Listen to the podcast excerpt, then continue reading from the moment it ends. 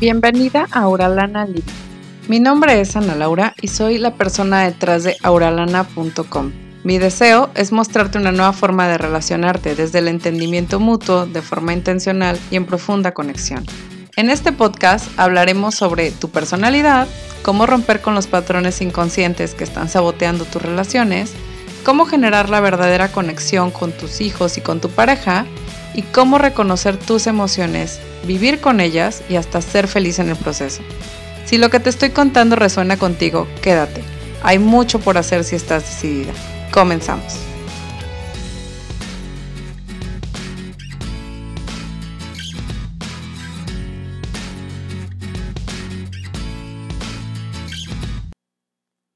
Bienvenida a un episodio más de Oralana Living.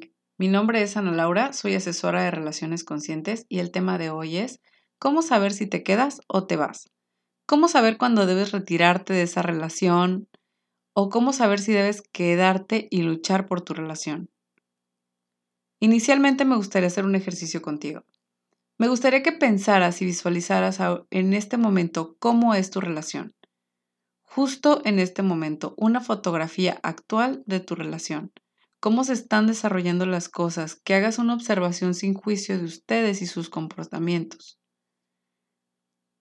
Y te digo sin juicio, realmente esperando que no digas, él está mal, yo estoy bien, eh, ella está mal, yo estoy bien, o viceversa, ¿no? Es que estoy con el amor de mi vida y lo estoy echando a todo a perder. Sin juzgar, nada más ver estas personas, cómo se relacionan, cuál es la dinámica en su relación. Este ejercicio sirve muchísimo para tener una perspectiva diferente de estar sumamente cerca del punto que implica ahorita tu relación. Ahora, quiero aclarar que no existe una fórmula que aplique a todas las relaciones por igual para saber si debes quedarte o irte.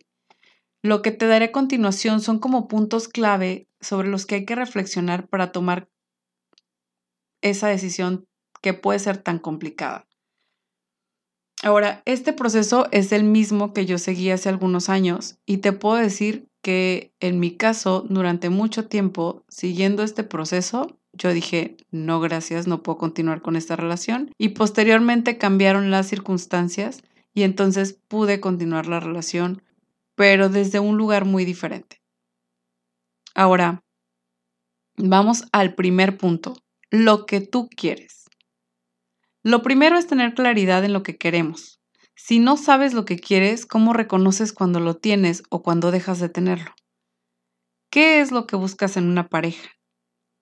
Aguas, no estoy hablando aquí de descripciones del príncipe azul. De verdad, digo, hay quienes siguen ese método, escribir así todo de pe a pa, cómo debe ser mi príncipe azul. Yo no creo en eso. Yo creo que realmente no existen las personas ideales. Así decimos muy fácil, no existen las personas perfectas, pero de repente sí vamos por ahí buscando una persona perfecta. No la vas a encontrar, o sea, realmente todos tenemos nuestros, nuestras fallas, nuestros, nuestras manías, y es bella nuestra imperfección, ¿no? Lo que digo es, ¿qué es lo que buscas en una pareja? ¿Qué es lo que tú quieres o por cuál es la razón por la que quieres vivir en pareja? ¿Qué te hace sentir a ti realmente amada? Los detalles, el acercamiento físico, las palabras de reconocimiento, los actos de servicio. Miren, todo esto eh, son cinco los lenguajes del amor. Y vienen en el libro de Gary Chapman, Los cinco lenguajes del amor. Entonces, yo te recomiendo que lo leas. Si estás en una relación de largo plazo, una vez que tomes tu decisión y si de verdad quieres quedarte en esa relación, es un libro buenísimo para, para leer.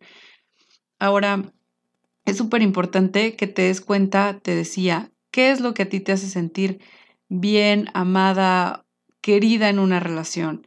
¿Qué es lo que buscas que te dé tu pareja? Y la pregunta del millón, la que se me hace más relevante para saber qué es lo que quieres. ¿Qué te parece aceptable en una relación y qué no te parece aceptable en una relación? ¿Qué es lo que dices? Esta parte está padrísima, me encanta mi relación. ¿O qué es lo que dices? ¿Sabes qué? Esto ni de broma, yo lo voy a tolerar, lo voy a aceptar, no me parece para nada bien lo que está sucediendo. Entonces hay que saber dónde están nuestros límites, pero ¿cómo los vas a saber si no te pones a reflexionar sobre eso? ¿Qué te parece aceptable en una relación o no? Y de verdad te sorprendería lo único que puede ser esto, porque yo he conocido a personas que, por ejemplo, no les importa si su pareja les es infiel. Hay personas que pueden aceptar eso y dicen, no pasa nada. Ahora, hay personas que definitivamente lo encuentran imperdonable, impasable, o sea, dicen, eso, eso es algo que no se puede tolerar. O, por ejemplo, hay personas que consideran que, que por ejemplo, es súper importante que su pareja esté con ellos conviviendo constantemente, y hay personas que no les importa tanto esto del tiempo de calidad, por ejemplo, ¿no? Que simplemente lo consideran como algo que no es tan relevante, mientras que la pareja sea, no sé, este, que esté como con el compromiso de otras maneras. Puede ser prove- eh, como un buen proveedor o como o proveedora o como eh, haciendo regalos y demás. O sea, cada quien tiene su forma de ver lo que es aceptable y lo que no. Esto es tan único como personas existen en el mundo. Entonces es importante que tú estés consciente de qué consideras aceptable en una relación. Una vez que sabes qué es aceptable en una relación y qué no es aceptable en una relación, una vez que tienes este criterio, vivir bajo este estándar. Yo creo que es la parte más, más complicada. Tener este estándar y decir, de verdad, sin importar la consecuencia, no quiero menos que esto. Porque luego decimos, pues nos, nos ponemos flexibles y nos ponemos buena onda con tal de no estar solos o solas. Y decimos, bueno, no es para tanto, aunque realmente sí la estás pasando mal o sí lo estás sufriendo. Entonces, una vez que decides que no es aceptable y que sí es aceptable vivir bajo este estándar. Punto número dos es lo que tu pareja está dispuesto a ofrecer. Y esto se trata, miren, súper importante, ir más allá de las palabras. Yo no digo que las palabras no tengan poder, realmente lo tienen. Sin embargo, es muy fuerte lo que vivimos en acciones. Observa atentamente las acciones que estás viviendo en pareja y date cuenta de lo que realmente tu pareja a nivel subconsciente está dispuesta a ofrecer. Este, ha tomado la decisión de estar contigo. Tiene y vive el compromiso que eso implica, que implica el estar contigo. Estas preguntas luego que parecen incómodas, pero que son súper importantes, preguntas como ¿qué buscas realmente en esta situación? O sea, plantearle así directamente a tu pareja ¿qué buscas realmente con esta relación? ¿Coincide contigo? Preguntarle abiertamente ¿quieres seguir en esta relación? Esas preguntas luego nos dan pánico porque pensamos que estamos dando pie al rechazo. No solo eso, porque nos da miedo que si se expresa, entonces no va a haber marcha atrás. Si me dice que ya no quiere estar conmigo, entonces no va a haber marcha atrás y ahora sí me voy a tener que alejar. Déjame decirte que esa es de las mejores cosas que te pueden pasar, no porque no vaya a ser doloroso, sino porque al menos ahora sabes en dónde estás parado o parada. Creo que ese punto es como muy, muy importante. Ahora, la parte, el punto número tres, te puse aquí un punto como bonus, que es el punto número tres, que es limita la responsabilidad. Y ya sé que ya les he dicho muchas veces esto a las personas que ya me siguen desde hace algún tiempo igual y ya dicen, ay, sí, ya sé. Pero lo importante que es delimitar las responsabilidades, tanto la tuya como la de tu pareja. O sea, tu pareja no está aquí para sanarte, para hacerte feliz, para hacer las cosas por ti, para cuidar de ti. Esa no es la función de una pareja. Así como tú tampoco tienes la obligación de ser el héroe, la heroína, el rescatador o la rescatadora, de ayudar sin, sin nunca jamás ver por ti, de vigilar, de supervisar, de encontrar soluciones, para, para el problema que sea que tenga tu pareja, ¿no? Creo que el limitar la responsabilidad nos va a hacer que la primera parte que te decía de lo que yo quiero no sean frases como quiero una pareja que realmente me haga feliz. Pero es que la felicidad nunca va a estar en tu pareja, o sea, jamás va a estar allí. Entonces es súper importante que te plantees eso, que te plantees como por qué tu pareja tendría que hacerte feliz. Si no está en su responsabilidad tu felicidad, entonces responsabilidad de quién es, obviamente tuya. Tus emociones son tu responsabilidad. El cuidado de ti misma es tu responsabilidad. El cuidado de ti mismo es, el, es tu responsabilidad. Entonces, súper importante que entiendas esa parte y que no pongas responsabilidades en tu pareja que no van. Y que tampoco tomes responsabilidades, que tampoco van, o sea, no tiene caso. Cosas como de repente hacer de más o estar prácticamente en los dos lados de la cancha en la relación, pues no tiene caso, o sea, al final del día no tiene caso estar en una relación en donde tú estás jugando todos los papeles. Vamos ahora sí al punto número cuatro, la vida práctica. De verdad, tenemos muchos factores que de repente nos impiden desprendernos de una relación, que de repente nos hacen sentir como, como que no va a haber solución a esto, como que ya le hemos invertido muchos años, como que ya le hemos invertido mucho dinero, como que ya tenemos hijos. Todos estos factores muy normales en una relación. Cuando tenemos una pareja regularmente tenemos un millón de asuntos y compromisos juntos que no podemos tomar a la ligera. Sí es un factor y un hecho importante considerar la vida que hasta ahora habías estado construyendo.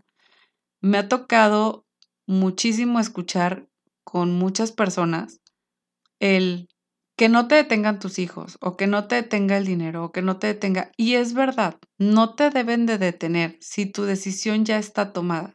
Pero si estás justo en ese momento de pensártela, de si te quedas en una relación o no, pues esas cosas sí son un factor. O sea, por ejemplo, el dinero, tener deudas, depender económicamente del otro, si compartes la vivienda, si compartes los gastos. O sea, esas son cosas que... que pues sí nos tenemos que parar a pensar cuando estamos hablando de seguir una relación o no. Sí es algo que nos va a hacer la vida más complicada o más sencilla. Ahora, una parte importante de esto sería decirte, no significa por eso que si tienes, por ejemplo, no sé, si tu pareja tiene deudas contigo o tú dependes económicamente de tu pareja, pues ya por eso no, no termines la relación. No, simplemente hay que buscar la forma en la que saber si este factor es algo que se pueda modificar para que ya sea que la decisión que tú hayas tomado, respaldarla. Por ejemplo, si dependes económicamente de tu pareja, pues entonces hay que buscar opciones para que tú puedas ser independiente en este aspecto, para que tú tengas este poder económico. Si compartes la vivienda y los gastos, obviamente va a representar, aparte del desgaste económico, eh, aparte del desgaste emocional, te va a representar también un desgaste económico, o sea, te va a representar un estrés en esa área. No significa que, que por eso te tengas que quedar, no, pero es importante considerarlo. Sería iluso de mi parte no, no decirte que es importante esa parte. Ahora, con los hijos, pues no solo es el compromiso, ¿no? Nos preocupa estar dañando su bienestar, nos preocupa lo bien o mal parados que vayan a quedar ante un divorcio, una separación, lo que sea, ¿no? Nos preocupa esta parte.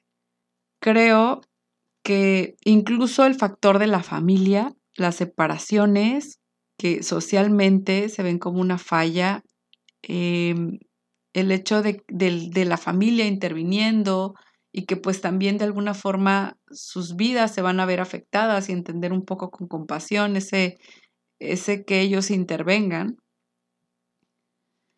eh, pues nos puede generar como una especie de estrés adicional al momento de una ruptura. Algo que sí te puedo decir en este aspecto es que si tú no estás bien, tampoco van a estar bien las personas a tu alrededor. Entonces, es muy importante que consideres esto cuando hablamos de tener hijos. Siempre podemos hacer algo por nuestra independencia financiera, si es que ese es tu caso, para que tú puedas tener tu propio ingreso, sea que estés o no estés eh, tratando de regresar en esta relación. Y siempre es importante como tener la capacidad para, para explicar, para comunicar con compasión a nuestra familia, pues lo que, lo que en todo momento hemos decidido, ¿no? Pero sí son factores. Digo, en mi caso también fue un factor el, el hecho de, de tener hijos juntos, ¿no? O sea, probablemente si no, si no hubiéramos tenido hijos juntos, hubiera dicho, ok, es una relación muy tóxica, bye. En su momento dije, ok, es una relación tóxica, bye. Pero cuando cambiaron las circunstancias, decidí darle otra oportunidad a la relación, porque simplemente dije, estaría muy padre para mí y para mis hijos. Entonces, sí fue un factor. No estoy diciendo con esto que yo esté en ningún momento diciéndote, si tienes hijos te tienes que quedar con tu, con tu pareja, pero sí es un factor luego a considerar. Sería bueno que no obviáramos o no dijéramos, este... una falsedad, como que eso no es algo que nos, que nos importe o que no es un factor. La verdad es que no, sí lo es. Ahora, entre los criterios que te estoy dando, vamos al punto número cinco. Y esto es, ¿estás dispuesto a confiar? ¿Estás dispuesta a confiar? La confianza es un tema así súper grande como para otro podcast, pero hay dos cosas que me gustaría dejar como súper claras en este tema. No puedes tener una relación sana si no existe la confianza. O sea, no puede existir una sin la otra. Una relación puede existir sin confianza, pero no una relación sana. No una relación que te nutra, no una relación que te apoye.